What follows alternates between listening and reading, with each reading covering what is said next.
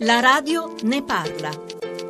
Un anno e mezzo senza risposte per riuscire ad ospitare nella propria casa un giovane rifugiato. Finalmente Ludovico Greco, 60 anni, e sua moglie ce l'hanno fatta. La coppia vive a Marta, un tranquillo borgo di pescatori sul lago di Bolsena, in provincia di Viterbo. Hanno due figli grandi che oramai vivono fuori casa e il loro sogno, quello di offrire un tetto a chi fugge dalla guerra, si è avverato. Ludovico. È vero, ci siamo rivolti al comune di Marta offrendo ospitalità, così come allo SPRAR, il servizio dedicato ai rifugiati del Ministero dell'Interno, senza avere risposta. Poi però attraverso il consorzio Intercasa che accoglie i migranti abbiamo conosciuto un'Ugata, un profugo nigeriano. Come mai si è mosso qualcosa? Cosa avete fatto? Beh, sicuramente l'attenzione mediatica è servita, un'intervista che ho rilasciato ci ha messi in contatto innanzitutto con il viceprefetto di Viterbo che mm, è stato molto partecipativo, solidale e anche propositivo e poi soprattutto con il consorzio Intercasa.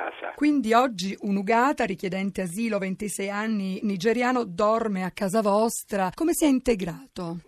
Lo chiamiamo un'Ugata, che è il suo nome africano, ma il parroco del paese gli ha imposto il nome di Biagio, uno dei santi protettori del paese, perché un'Ugata è un nome troppo difficile e piano piano si sta integrando. La cittadinanza come l'ha accolto? L'ha accolto con eh, diffidenza e curiosità. Piano piano cominciano a conoscerlo e i timori cadono, cadono senza dubbio. E voi invece? Noi ci troviamo bene, ci sembra di avere un figlio a casa. Lavora un'Ugata? Cosa fa? No, non lavora, adesso studiamo italiano e speriamo che trovi lavoro. Certo, noi non siamo in grado di offrirglielo. E poi? E poi speriamo che lo trovi e che le ali gli si rafforzino e possa prendere il volo una volta che abbia imparato a vivere in Italia e a convivere con gli italiani. Come gli è venuta a lei l'idea di ospitare? Beh, il dramma dei rifugiati, di chi cerca asilo e che muore in mare è un dramma epico. Loro già muoiono in mare, figurarsi se poi devono avere difficoltà anche da noi. Se si può aiutarli bisogna farlo. Un gesto generoso il suo, ma non proprio tanto comune. No, effettivamente no, non è un gesto comune, tant'è vero che con il viceprefetto di Viterbo ne abbiamo parlato. Lui sta lavorando a un progetto di accoglienza domiciliare che vada proprio a soddisfare l'offerta degli italiani e le esigenze dei rifugiati. Ci sono tante famiglie